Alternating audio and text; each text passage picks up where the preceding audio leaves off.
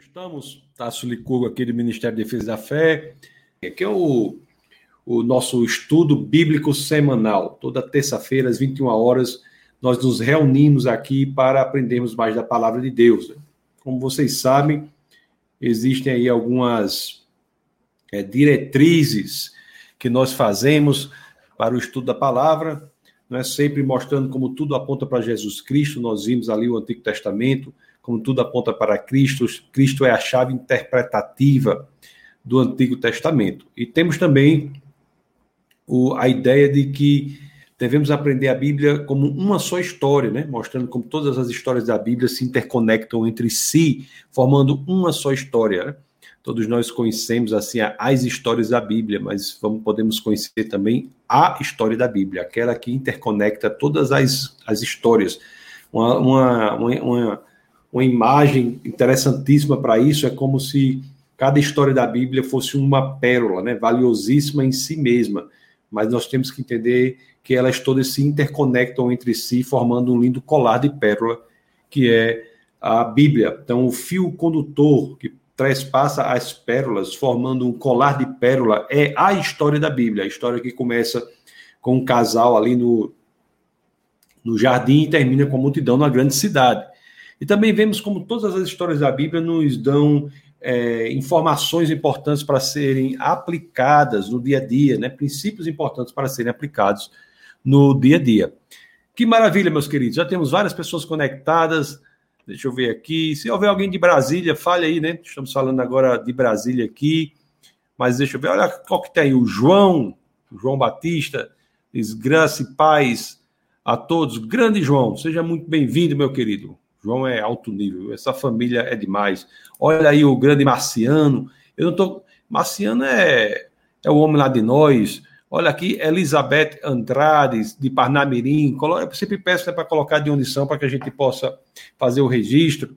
Muito bem. Olha aí, agora que é o pastor Judson, pastor Judson, ele dá graça e paz de Cristo. Aí já deixa o like e compartilha para mais pessoas serem abençoadas.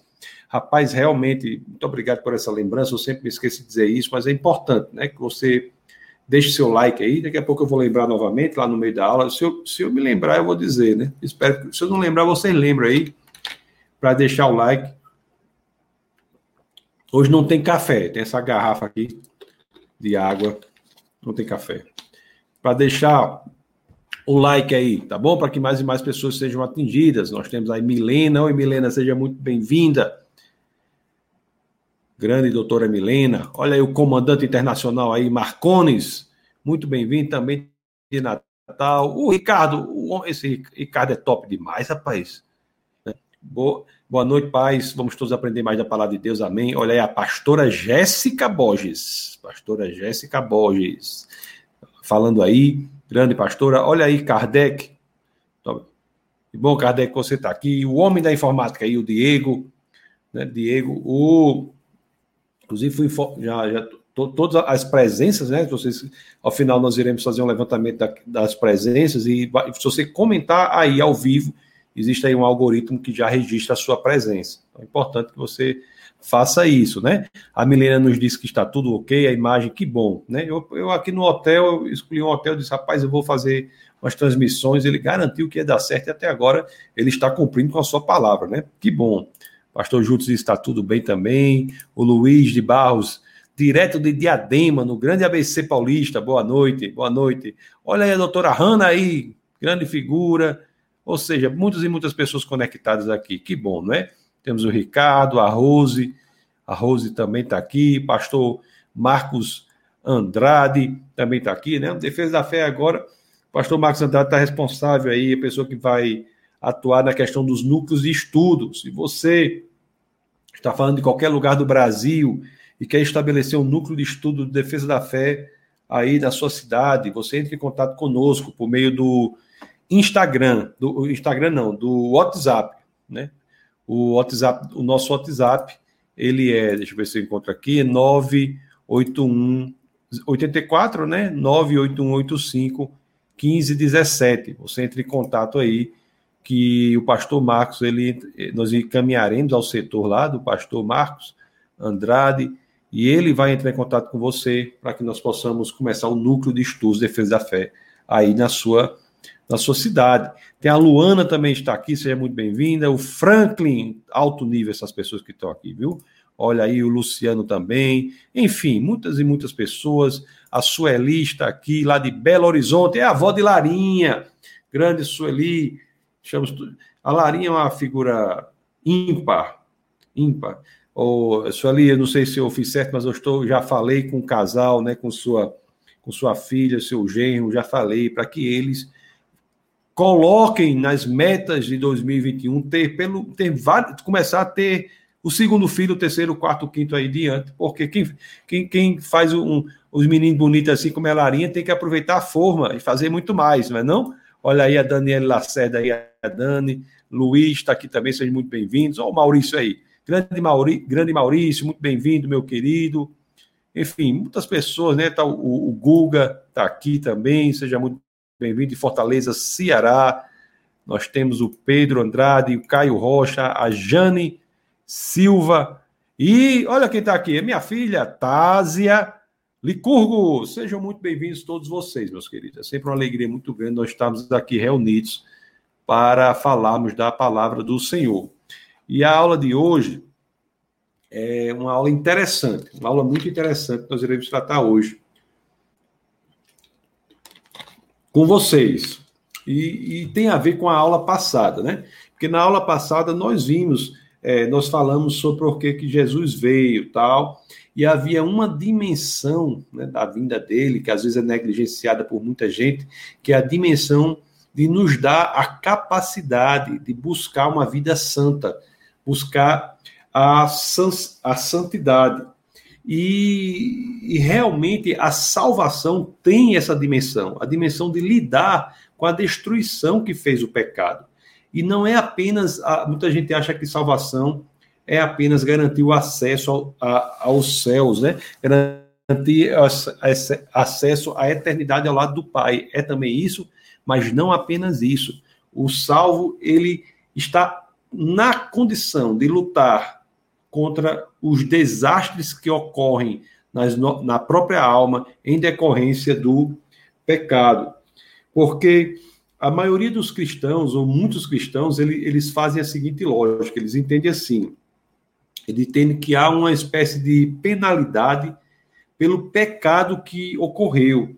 E diz assim: não, o pecado gera morte, Jesus pagou o preço pelo pelo pecado, morrendo na cruz. Então, isso é verdade, mas só que o que Jesus fez não foi apenas isso, e, não, e nós não podemos negligenciar essa outra coisa que Jesus fez, que é nos dar essa capacidade de lutar contra a destruição do pecado. O, o, a salvação não é apenas nos garantir uma posição de estarmos salvos do julgamento de Deus. Estando em Cristo, nós vamos para o céu porque estamos salvos do julgamento de Deus. Mas a salvação também é, e isso que eu quero falar aqui com vocês hoje, é uma coisa importantíssima que é uma decorrência da salvação. A salvação também é uma habilidade conquistada por Cristo para nós de lutarmos contra a destruição do pecado. Isso é muito, muito importante, né? O pecado que é algo terrível, né? algo que polui, algo que destrói, e ele, Jesus, quando vem, ele também vem para lidar com os efeitos do pecado em nós, durante a nossa vida aqui na Terra. É, a, é, este é o elemento da, da, da santidade, é a possibilidade que temos em Cristo de lidar com os terríveis efeitos do pecado em nós essa, sobre, essa, sobre essa dimensão, a respeito desta dimensão, que é o nosso é, bate-papo de hoje. Que, olhe, a, a, a salvação tem a dimensão de restaurar uma beleza que existe na humanidade. A salvação tem a dimensão de restaurar a beleza em você, a beleza que o pecado quer destruir. A salvação tem a dimensão de restaurar a beleza. Então, então, nós temos que entender isso e vamos entender que é apenas compreendendo esta dimensão da salvação, que é de lidar com a, com a destruição que o pecado ocorre em nós, que faz sentido uma mensagem que é dita de maneira clara nas Escrituras, que é o arrependa-se. Como você vai entender o arrependa-se? Pense bem comigo e, e me diga aí nas, nas, nos comentários se você não concorda. Você pense bem comigo. Como é que podemos entender a dimensão, podemos entender a mensagem do arrependa-se se nós não entendermos que há na, em uma das dimensões da salvação a, a, a possibilidade que temos de lidarmos com as consequências ou com as destruições que o pecado fez em nossa alma. Se a salvação fosse apenas garantir o acesso ao céu, qual o sentido do arrependa-se? Então, só, só faz sentido arrependa-se quando entendemos a salvação dessa forma, dessa forma que iremos falar hoje. E você se lembra que na, no nosso bate-papo da semana passada, né, foi um, uma aula muito interessante né, sobre Jesus Cristo, a gente diz, é, o que foi que a gente disse lá? A gente disse assim, né, que Jesus veio para demonstrar a lei para, para cada um de nós. Ele demonstra a lei não incorrendo em nenhuma, nenhuma assertiva da lei. Ele demonstra a lei porque ele não incorre em nenhuma assertiva da lei. E nós vimos também que Jesus sofreu a condenação por nós. E aqui eu vou repetir mais uma vez para deixar bastante claro. Jesus não veio apenas para cumprir a lei, é, não incorrendo em nenhum mandamento da lei. Ele não veio apenas para cumprir a lei, pagando a condenação pelo nosso descumprimento da lei, porque descumprimos a lei. Ele cumpre a lei em, no, em nós porque ele paga o preço. Ele não apenas veio para isso, mas ele também veio para viabilizar o elemento da santidade, que é o quê? Falando na linguagem da lei, que é um elemento que pode ser dito como para viabilizar que, que a lei seja exercida em nós. O que quer dizer isso? Ele veio para viabilizar que nós tenhamos uma vida na direção de nos tornarmos mais e mais parecidos com Cristo.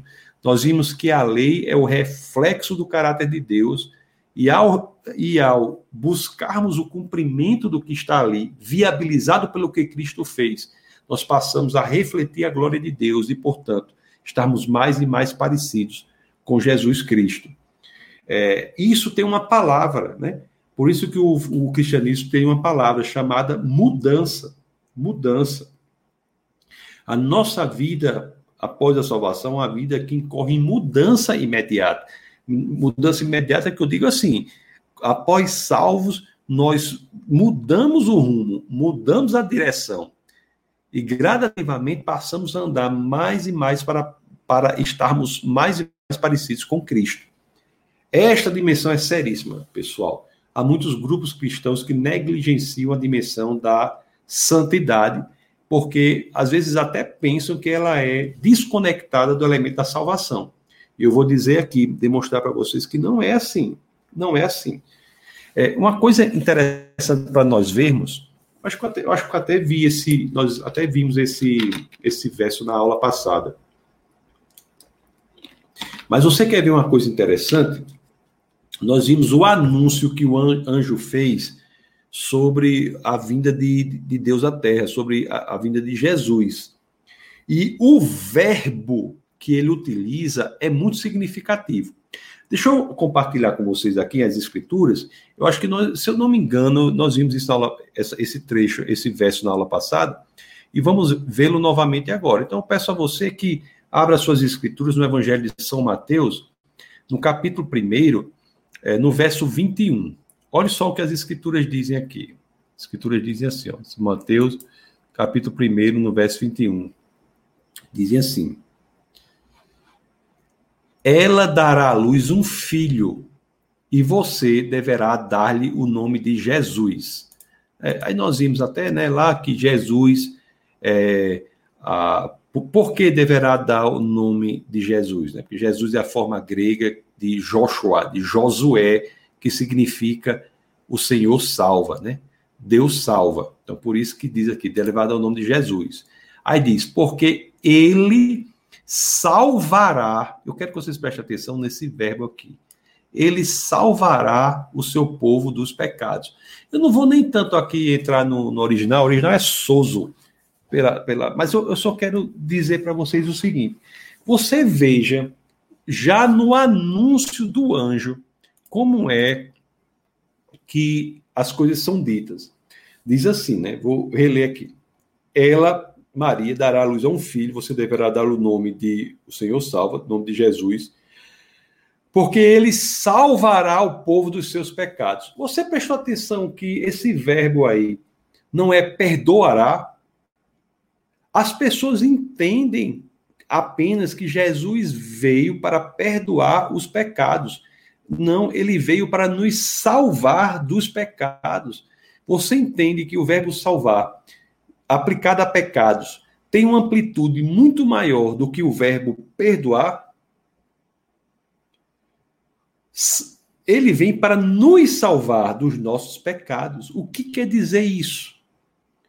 Muita gente entende que Jesus veio para perdoar os pecados, mas por que de salvar? Salvar quer dizer tirar alguém daquela situação. Ele veio para nos tirar dos pecados. E nos tirar dos pecados envolve também a possibilidade de ingressarmos no processo de santidade, que é exatamente estarmos mais e mais parecidos com Cristo e menos e menos envolvidos no desastre que é decorrente da entrada do pecado na vida da pessoa, da entrada do pecado no mundo. O, o, o que eu quero, quero que vocês prestem bastante atenção ao que eu vou, vou lhes dizer aqui é o seguinte: se você pensa que salvação é perdão unicamente, o, e se você pensa que é perdão sem mudança, você está enganado. Não há salvação genuína quando não há mudança, não há progressão em mudança. O salvo necessariamente muda. O salvo necessariamente muda. É claro que às vezes vagarosamente, lentamente, mas a direção em, em, no sentido de Cristo está estabelecida. Salvação não é apenas ir para o céu, não é apenas perdão dos pecados, e as pessoas às vezes estão circunscrevendo o conceito de salvação a essa, esses dois elementos apenas.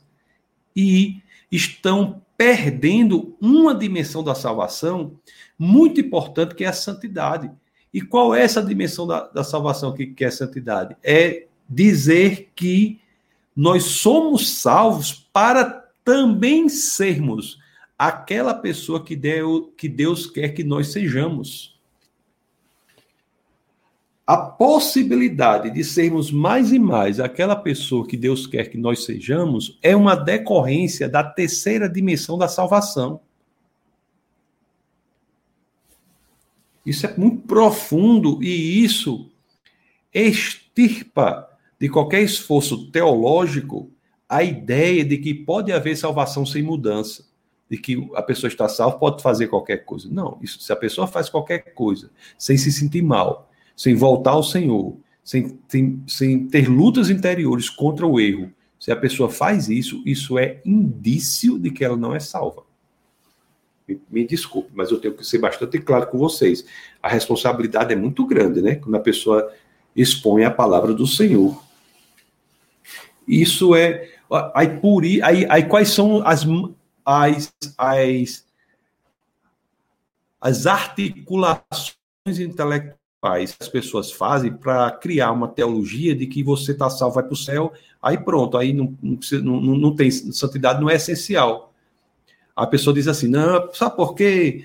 Esse negócio de, de, de santidade é coisa do Antigo Testamento. Isso é coisa do Antigo Testamento. O Antigo Testamento é que tem os comandos. O Novo Testamento é o livro da graça. Nós estamos na graça. Isso não é correto. A Bíblia é um livro só. É um Deus só. Já disse a vocês que Jesus apareceu já ao casal lá em Gênesis no, no 3:21, né? Que é aquele momento de que ele veste o casal com pele. Eu disse até brincando assim, se você acha que, Je que Jesus, que Deus veio à Terra para primeiramente trabalhar como carpinteiro, você está enganado. Ele já esteve aqui para trabalhar como alfaiate, né? Porque ele faz lá em Gênesis 3:21. Então Jesus está em todas as escrituras. Né? Gênesis 3, 21, é, só para quem não está lembrado, vou só colocar para vocês aquela passagem que diz assim: O Senhor Deus fez roupas de pele e com elas vestiu Adão e sua mulher. Segunda pessoa da Trindade, no dia da queda, vem ao mundo e estabelece um sacrifício, né, como um modelo para lidar com o pecado. Então, essas roupas de pele são peles de animal. Esse animal foi morto, né? Adão e Eva ficaram impressionados, estupefatos, estupefatos, sem entender o que era aquilo. A morte é a decorrência do pecado e com a pele ele, ele veste Adão e Eva para lidar com, a, com as consequências do pecado. E, e é interessante que uma das primeiras consequências da entrada do pecado no mundo é o desconforto do casal com o próprio corpo, né? Interessante isso. Isso fala muito para situações que estamos a humanidade está passando na contemporaneidade. Então, meus queridos, vamos entender a Bíblia como um livro só. É isso que nós estamos dizendo na nossa escola bíblica semanal desde o começo. A Bíblia é um livro só. Não tem esse negócio. O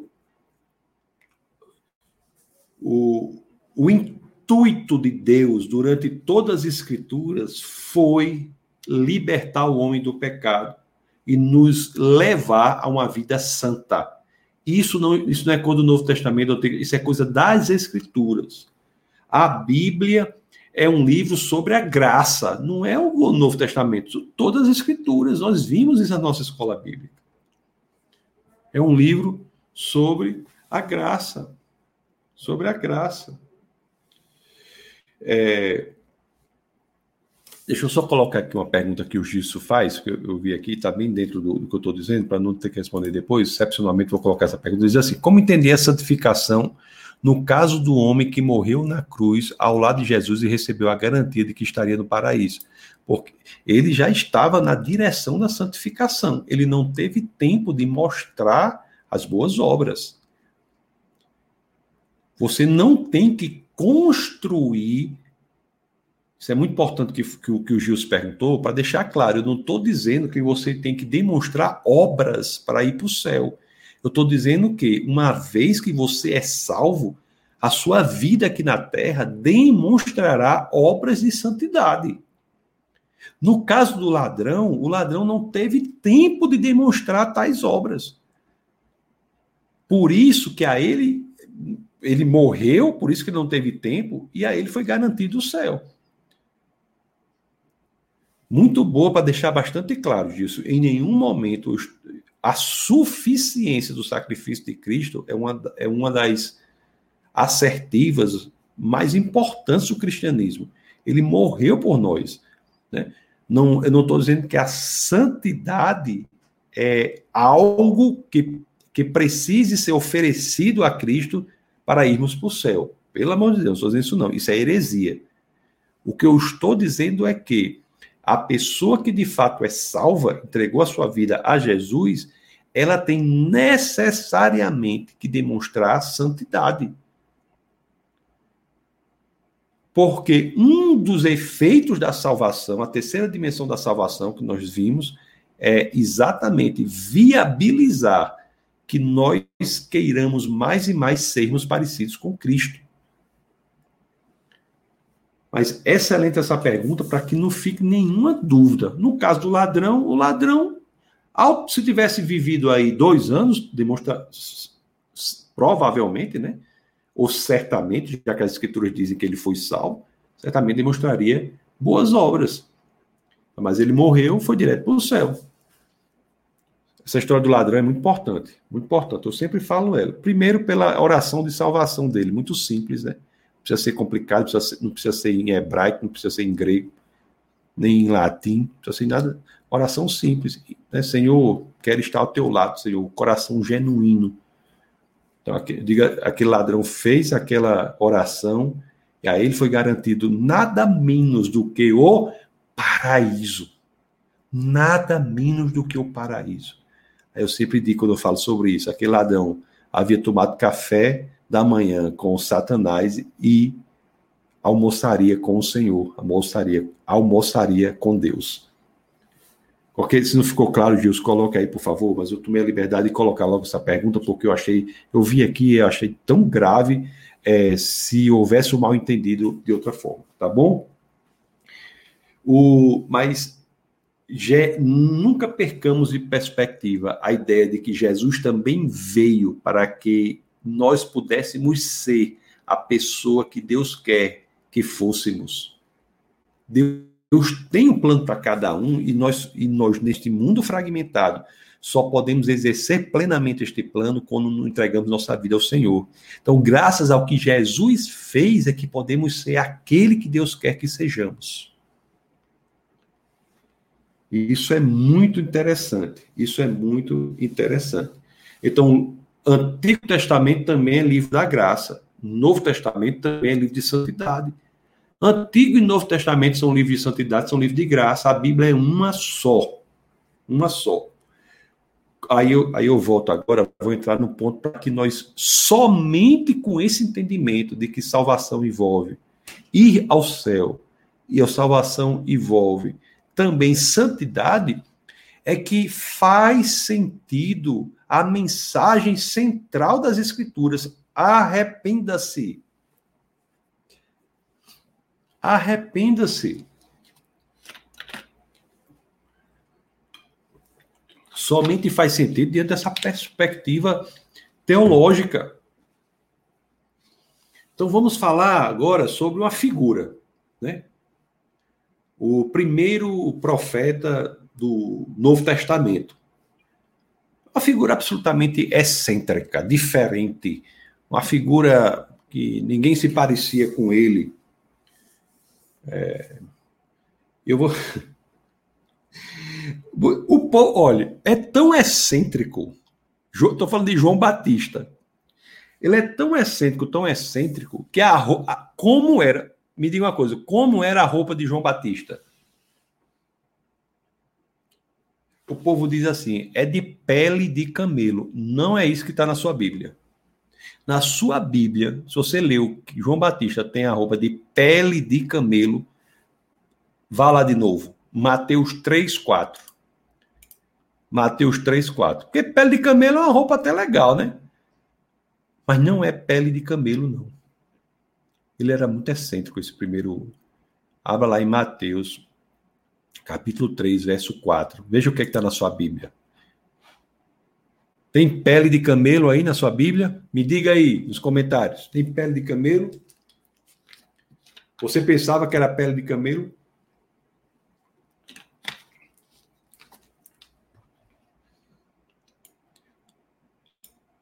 Hein? A roupa de João Batista era de quê? É que as escrituras dizem? As roupas de João Batista eram feitas de pelos de camelo. Pelos de camelo. Né? O pelos de camelo. Aí você e ele usava um cinto de couro na cintura. De couro era o cinto, mas a roupa era de pelo de camelo. Era uma figura excêntrica demais. Será que vem nessa roupa de pelo de camelo? Até falar com a pastora Camila aí. Se você encontrar alguma roupa de camelo, me avise, viu? Que eu vou, acho que eu vou, vou ver se eu, se eu compro. Roupa de pelo de camelo, porque é uma coisa muito excêntrica. Não só usava uma roupa de pelo de camelo, como pregava no deserto. Pregava no deserto. Ah, vamos fazer qual é a estratégia que nós vamos fazer para a igreja e tal. É muito legal, né? Conversar sobre isso, mas nada substitui a pregação da palavra do Senhor, a pregação genuína das Escrituras. Isto é evangelho.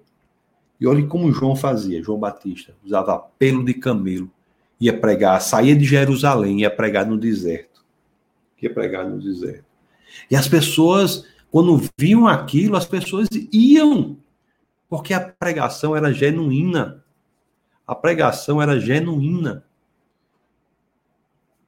Em Mateus, no capítulo 3, no verso 5, olha só o que as escrituras dizem. 3,5 diz assim, ó. A ele vinha gente de Jerusalém, de toda a Judéia, de toda a região do redor do Jordão. Iam, iam lá para o deserto para ouvir a mensagem de João Batista. As pessoas não aguentavam mais, né? Coisas superficiais, né? Um, e Deus voltava a falar ali com, com o seu povo. Ele ouvia a mensagem de João Batista. As pessoas estavam sedentas da verdade. E João Batista oferecia a verdade. O... A... Quando nós pregamos as Escrituras genuinamente, nós temos a convicção de que estamos pregando a palavra de Deus. João Batista, ele falava por Deus. Ele era um profeta, né? Em Mateus 11, capítulo 7 a 9, deixa eu abrir para vocês aqui, Mateus 11. Mateus 11, capítulo 7 a 9. As escrituras dizem assim. Mateus 11, é, 7 a 9. As escrituras dizem assim. Olha o que as escrituras dizem. Enquanto saíam os discípulos de João, Jesus começou a falar à multidão a respeito de João. Você, você, é, você veja o que Jesus diz sobre João. Não é? Diz assim, ó, enquanto saíam os discípulos de João, Jesus começou a falar à multidão a respeito de João. O que vocês foram ver no deserto? Um caniço agitado pelo vento ou o que foram ver um homem vestido de roupas finas. Ele estava com pelo de camelo, né? A roupa dele. Ora, os que usam roupas finas estão nos palácios reais. Afinal, o que foram ver? Um profeta? Sim, eu digo mais. Eu lhes digo, e mais que profeta. E mais que profeta. Que coisa, né? Jesus tinha João Batista em autoestima, porque simplesmente ele falava a verdade. A verdade. João Batista era um homem de integridade, era um homem de coragem, um homem que falava a verdade, um homem que não tinha medo. E as escrituras registram né, momentos importantíssimos em que ele não tinha medo. Aliás, ele morreu porque ele era corajoso de estar nos céus.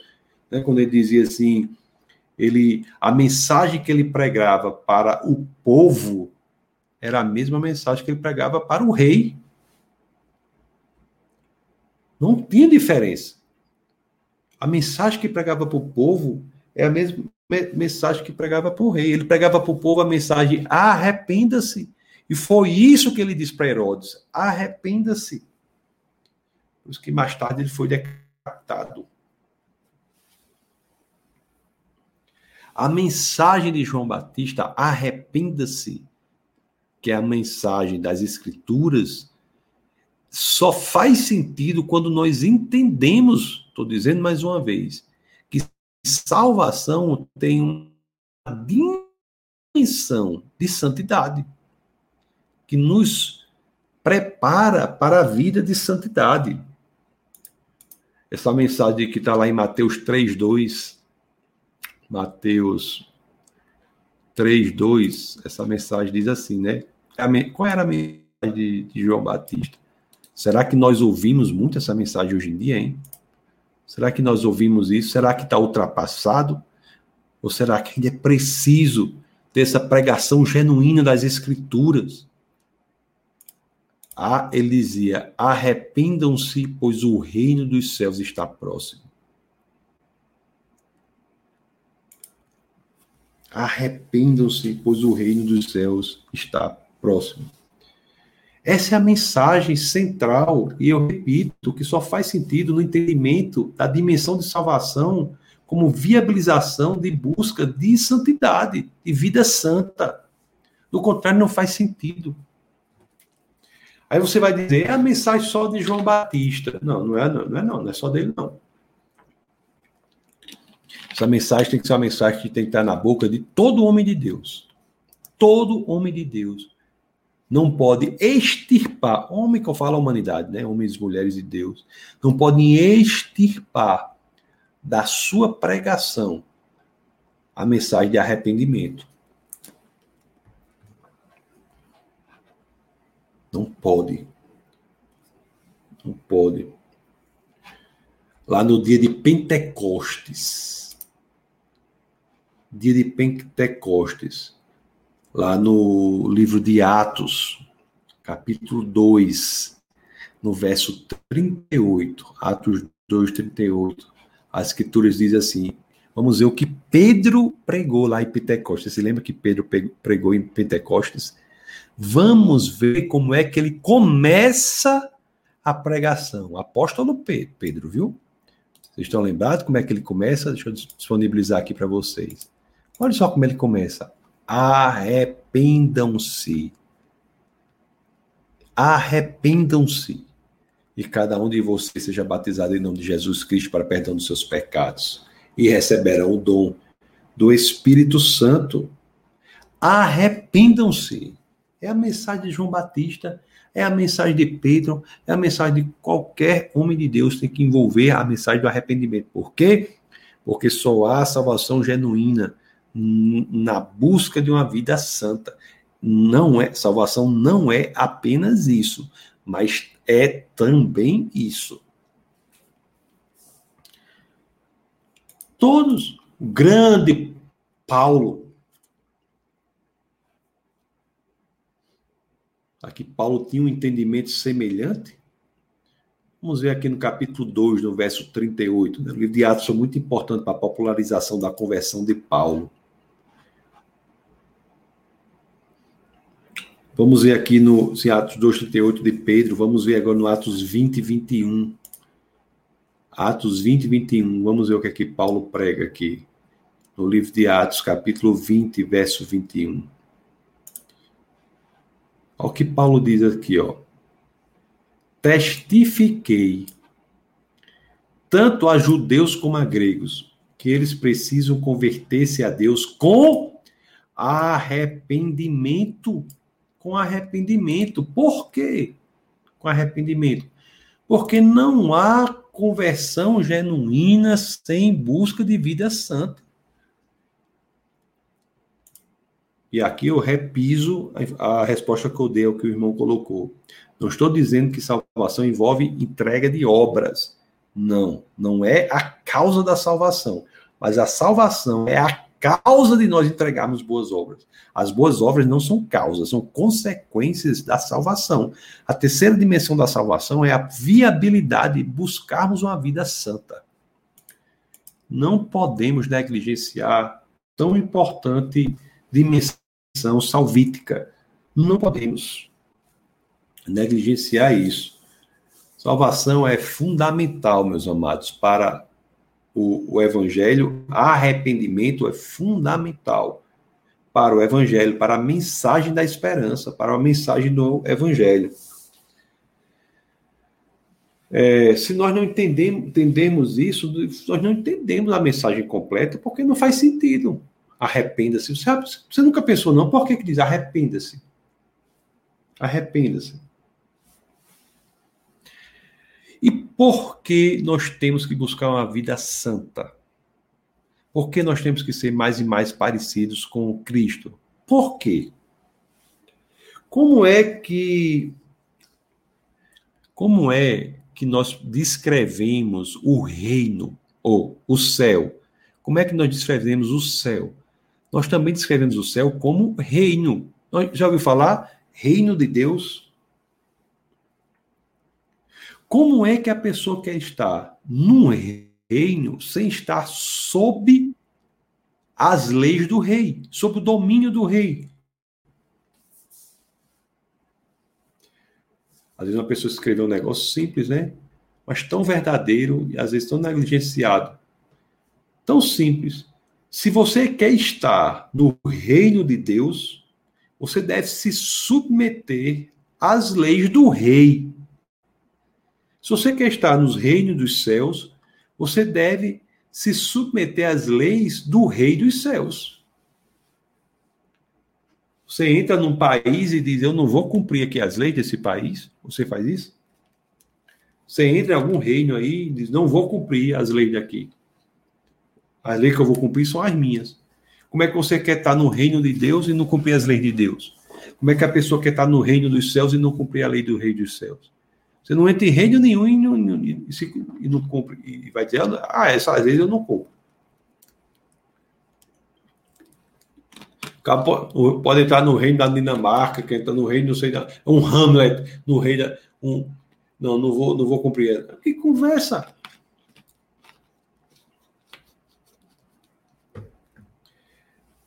Aí, pessoal, existe uma mensagem muito degradante, assim, muito perigosa.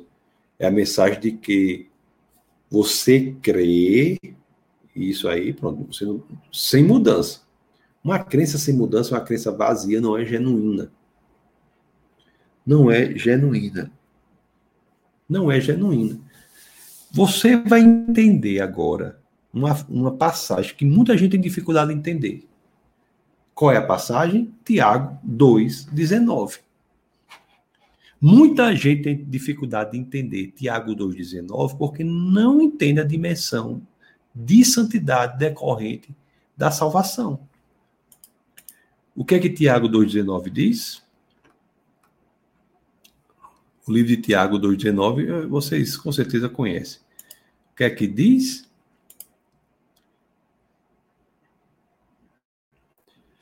Se crença por si só fosse suficiente, olha só o que diz aqui, ó. Você crê que existe um só Deus? Muito bem. Até mesmo os demônios creem e tremem. Até mesmo os demônios creem e tremem.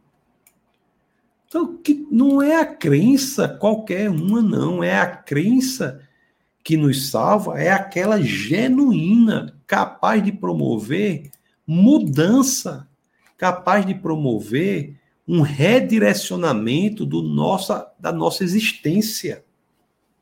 Essa é a mudança que decorre da crença genuína.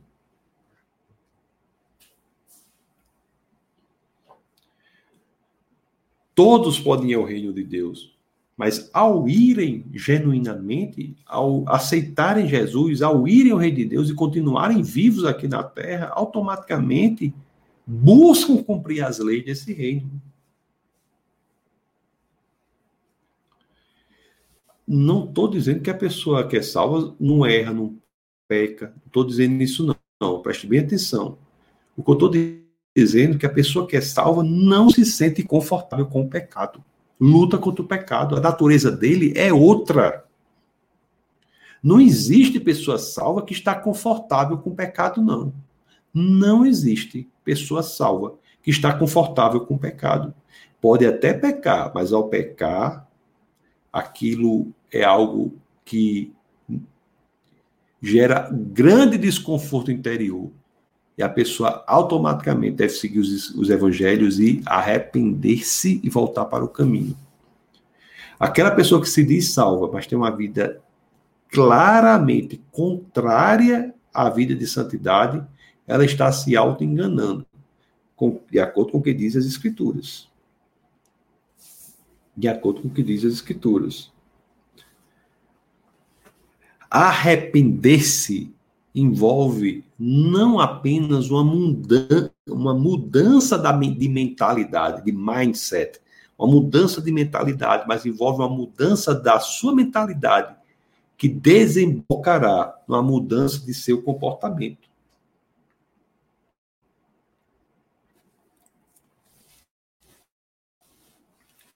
O, o arrependimento, ele não se esgota no pensamento.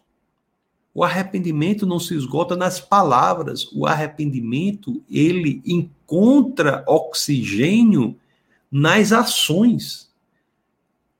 O arrependimento é algo que vai do âmbito da mente para o âmbito da palavra, para o âmbito da ação.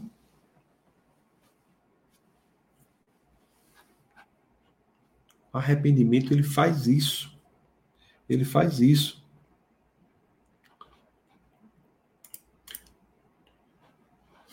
Deixa eu ver aqui se eu acho umas escrituras aqui. Enquanto isso, vão e você que não colocou o like, coloque o like aí no vídeo para mais e mais pessoas serem, serem atingidas.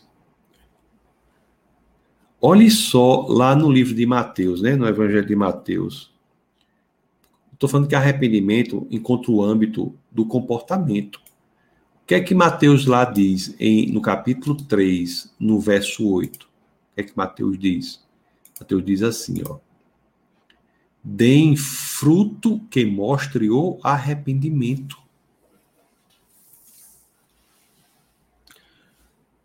Deem fruto. O seu, que o seu arrependimento seja exteriorizável, perceptível pelo seu comportamento. Fruto é algo visível.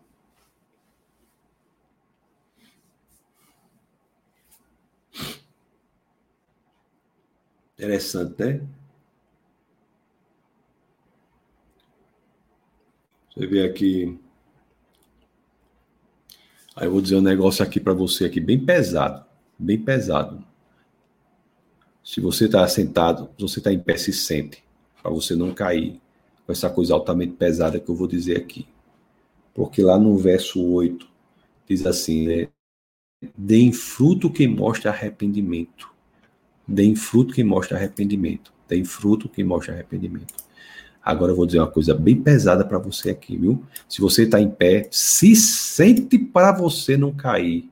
Porque é o que as escrituras dizem aqui no capítulo 3, no verso 10. Lá no 8 ela diz: deem fruto que mostre arrependimento. Aí no 10 diz assim, ó. 10 diz assim: o machado já está posto à raiz das árvores e toda árvore que não der bom fruto será cortada e lançada ao fogo.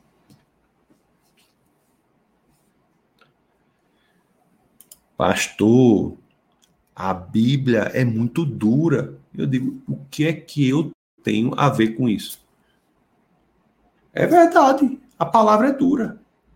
O que, que eu tenho a dizer? O que, como é, você quer que eu faça o quê? Que eu, que eu que eu diga outras coisas que não está aqui, ou que eu digo diferente, que eu diga diferente do que está aqui?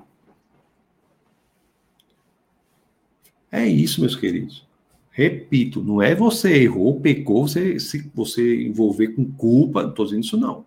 Se você pecou, o que, é que as escrituras dizem? Arrependa-se, endireite o seu caminho. Agora, se você se sente confortável na vida pecaminosa, se você peca está tudo bem na sua consciência, você quer pecar mais, quer pecar mais, esse é o seu estilo de vida, você não está salvo, você não é salvo, você seguiu outro caminho, escolheu outro caminho. E é livre para fazê-lo, todo mundo é livre, né? Para tomar as decisões que quiserem, seguir o caminho que quiser, as pessoas, todo mundo, mas de acordo com as escrituras, porque as escrituras são um documento, né? São, são 66 livros, de acordo com esse documento, você não é salvo. Pode vir a ser salvo? Pode. Desde que faça o quê? Entregue genuinamente sua vida a Jesus, e isso envolve o caminho de santidade.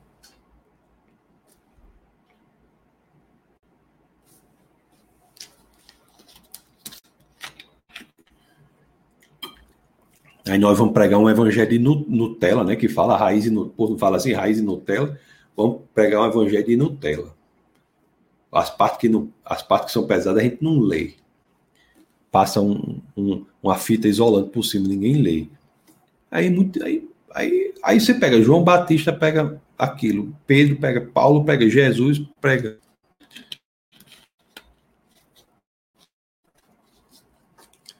Pois é. Bom, então nós temos que alinhar nossa vida com que, o que Jesus quer, né? Nós temos que fazer com que nós sejamos aquela pessoa que Deus originalmente nos programou para ser, planejou que fôssemos. Isso envolve essa dimensão salvítica, essa dimensão da salvação, que é exatamente o arrependimento. Aí o, o Gilson, mais uma vez, aqui fez uma pergunta. Gilson, estou respondendo suas perguntas. De, não, né? As obras fluem automaticamente da salvação ou fluem naturalmente da fé? As obras fluem da renovação da mente, que está viabilizada naqueles que são salvos. Aqueles que entregam a vida a Jesus automaticamente têm um, têm um equipamento de renovação da mente, para que busquem cada vez mais a vida de santidade.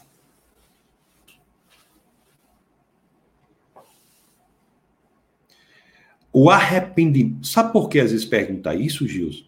Porque tem um negócio também. Às vezes a pessoa. Tem gente que acha que arrependimento é um evento único, isolado. É como se arrependimento fosse um ato inicial que a pessoa tem de ter para iniciar a vida cristã. Deus nos chama a um arrependimento específico, é verdade, mas também nos chama a um arrependimento contínuo. Contínuo. Arrependimento contínuo é prática cristã.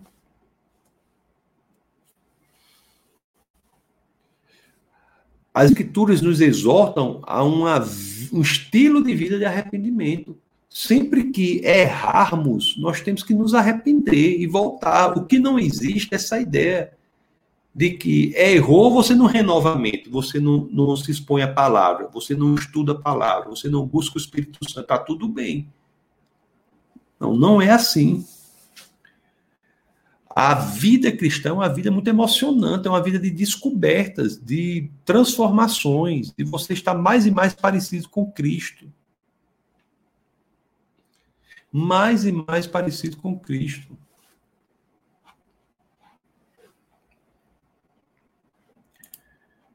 Caio diz assim: se a santificação e o arrependimento são decorrentes da salvação, por que mensagem de arrependimento se ocorreu antes de Jesus, no caso com João Batista? Ah, não existe só pessoa salva depois de Jesus, não, Caio. Todo mundo que nasceu de Jesus está tá para o inferno? Não. As pessoas que nasceram antes de Jesus, olha, essa mensagem da salvação, da santidade, existe 15 séculos antes de Jesus, 14 séculos antes de Jesus. Todas as escrituras apontam para a vinda do Messias. Nós somos salvos porque cremos naquele que veio e morreu na cruz por nós. E por isso, nesta dimensão, buscamos a salvação. Mas aqueles que vieram séculos antes de Cristo e olhavam para frente no Messias que viria, a fé dele estava no futuro. A nossa fé hoje está no passado. A fé dos que nasceram antes de Cristo estava no futuro, para aquele que vinha, que viria no futuro. E aí buscavam a salvação. E, por, e na salvação, a força para buscar uma vida de acordo com Deus.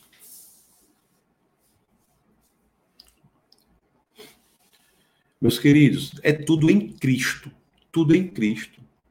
E o próprio, o próprio João Batista é um exemplo de ministério, porque o ministério de João Batista não poderia ser mais cristocêntrico.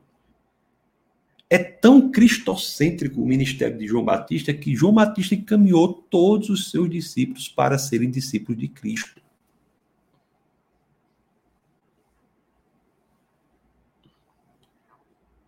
Cristo é aquele que nos dá o poder Cristo é aquele que nos dá o poder. O pastor pode aconselhar uma pessoa, o pastor pode encorajar uma pessoa, mas nenhum pastor pode dar a você o poder que você e eu precisamos para mudar, para mudarmos. Nenhum pastor.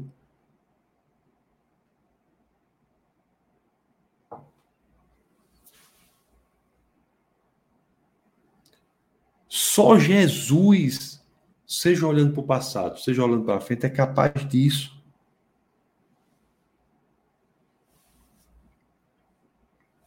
Aí você pergunta, né? Por que, que a mensagem está em João Batista? É olhando para frente. É olhando para frente. E tem aquela. Nós já vimos até no culto quando pregávamos sobre João, lá em João, João no capítulo 1. João no capítulo 1, no verso 29. Lá em João,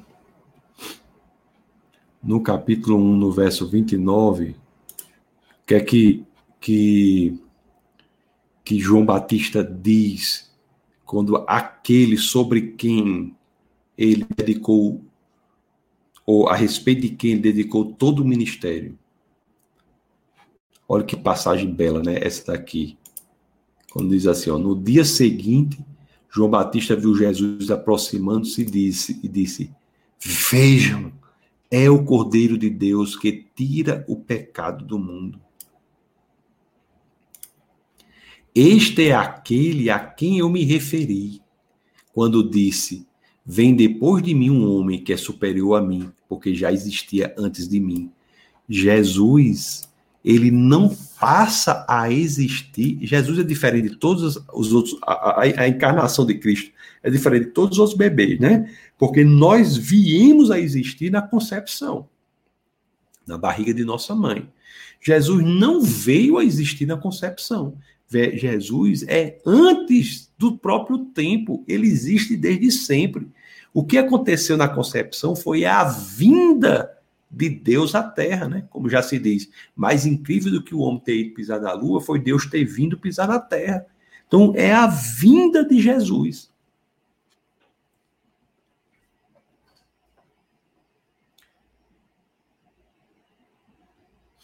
É muito interessante. Aí, João Batista, tudo era para ele, né? Então, a, a, e quando ele, inclusive, encaminha os discípulos dele todos para Cristo. Meus queridos, é um exemplo muito grande né, de o que devemos fazer. Nosso ministério deve ser cristocêntrico. Devemos encaminhar as pessoas para Cristo, porque em Cristo é que se obtém o poder da mudança. O pastor não tem poder de dar, não tem habilidade de dar poder a seu ninguém pastor tem a habilidade de encaminhar aquele que pode dar o poder, que é o Deus encarnado, que é Cristo. É como na salvação. Nós oramos pela salvação das pessoas, não estamos dando salvação a ninguém. Nós estamos ajudando a pessoa a ir para aquele em quem ele buscará a vida eterna. Ele encontrará a vida em lugar da morte. Tudo tem que ser cristocêntrico. João Batista, depois de caminhar a Cristo, João Batista, o ministério dele está feito, né? Ele desaparece, é morto posteriormente, desaparece. É muito interessante isso. O... É por isso que por isso a importância da salvação, né? Se você me ouve aí nesse momento e você não é salvo assim, você nunca fez isso, e você considera sê-lo, está uma oração de distância, essa salvação que envolve mais do que o ticket para o céu. A salvação envolve mais do que a habilidade de passar a eternidade nos céus. A salvação que envolve uma mudança agora, neste momento de vida, você passará a ser outra pessoa. É por isso que as escrituras falam: nascerá de novo.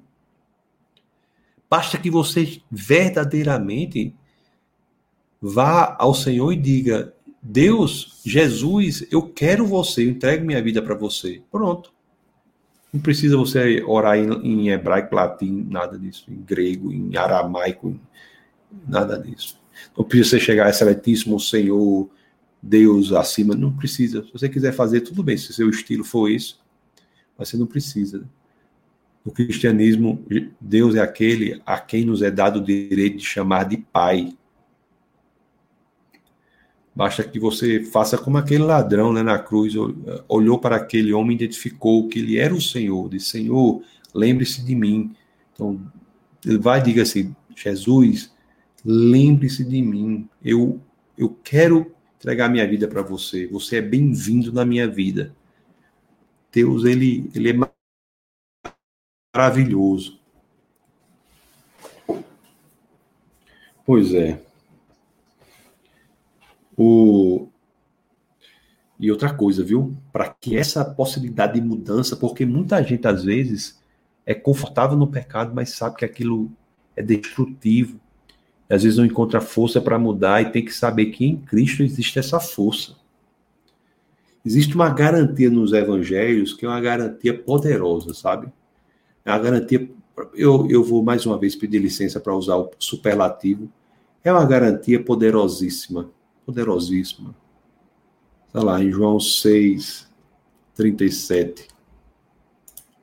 No 6, 37. Né? Que diz assim, ó. As escrituras dizem. Todo aquele que o Pai me der virá a mim, e quem vier a mim eu jamais rejeitarei. Então, assim, né? Existe uma garantia nas Escrituras que jamais Jesus rejeitará aquele que for a Ele. Jamais Jesus rejeitará, basta que nós assim queiramos. Assim queiramos.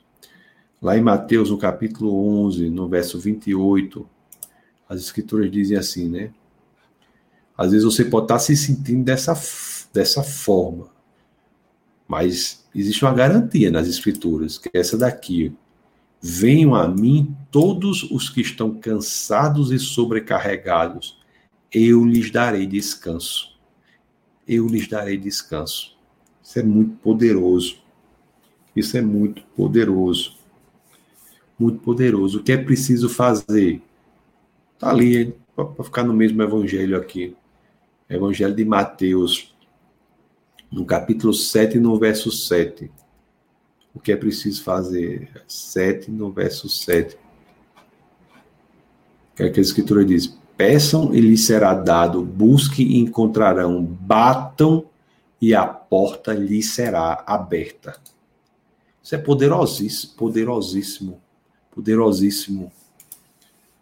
Isso é a saída, né, para o desespero da vida.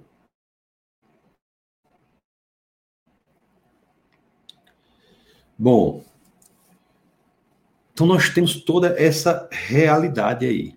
Nós temos isso que é, que é uma realidade de mudança de vida. Mudança de, de vida. É uma realidade que faz com que nós sejamos outra pessoa sejamos nascidos de novo, lutemos contra o pecado, lutemos contra tudo que nos faz mal, né? E temos que entender que a, a salvação nos dá essa possibilidade. Nos dá essa possibilidade. Meus queridos, já estou me caminhando aqui para chegar perto de terminar, são 10 e 4. Vou até, eu já leio aqui, para ir até 10 e 20 hoje, que o foi bastante corrido. E eu quero dizer para vocês o seguinte: se você não tem assim, não vê como o que fazer, né? Você não sabe, não encontra saída, já tentou tudo e não deu certo, por que não entregar sua vida ao Senhor e ver a transformação que Ele fará? O, a descrição da, do batismo em Cristo, às vezes. É, é descrita por João como fogo, e o fogo é algo que limpa, mas é algo que purifica também. Limpa e purifica.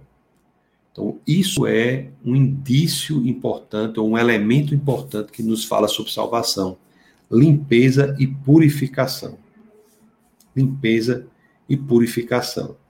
Então, meus queridos, para resumir, para que eu vá ler aqui os, os comentários, arrependimento não é uma mudança unicamente da mente, mas é uma mudança da mente. Não é uma mudança unicamente da forma que falamos, mas é uma mudança da mente, da forma que falamos, que gera uma mudança de comportamento. Se você quer entrar no reino dos céus, assim como você entra em qualquer outro reino, você saiba que vocês devem estar sujeito às leis deste reino. Então, assim, nós, eu imagino, eu espero que vocês tenham entendido mais essa questão do que é arrepender-se. O que é arrepender-se? É o título dessa aula e veja o quão importante é. Então, deixa eu ler aqui, deixa eu ver se eu consigo ler aqui algumas mensagens. Se vocês quiserem, vão colocando aí, que eu vou ler aqui para vocês.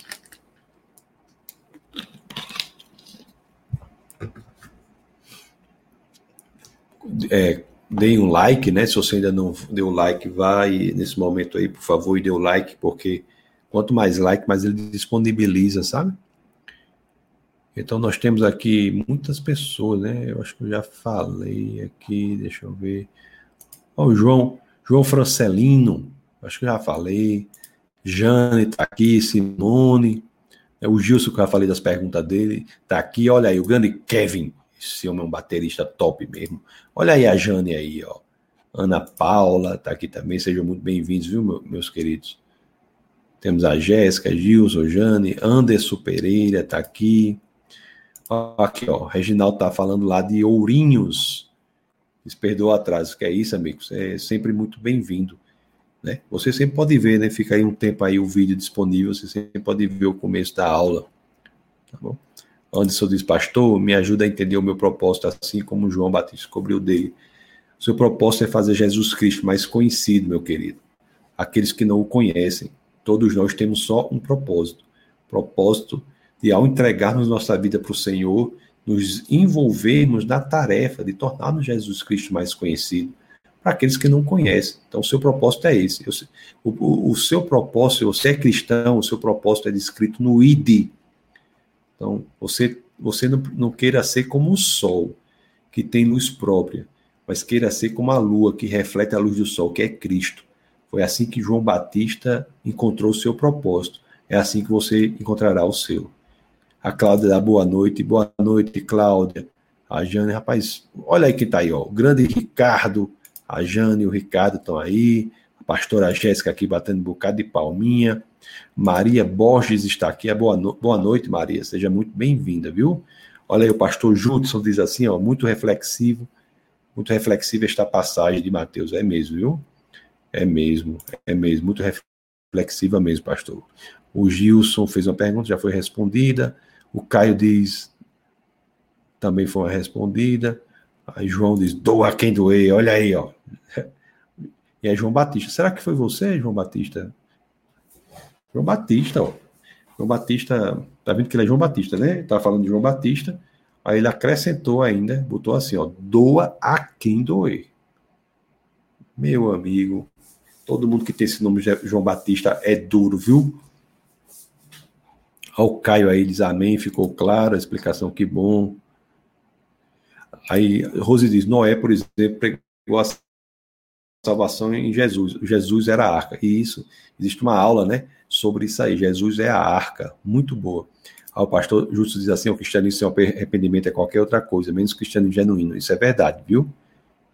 Verdade, e sim.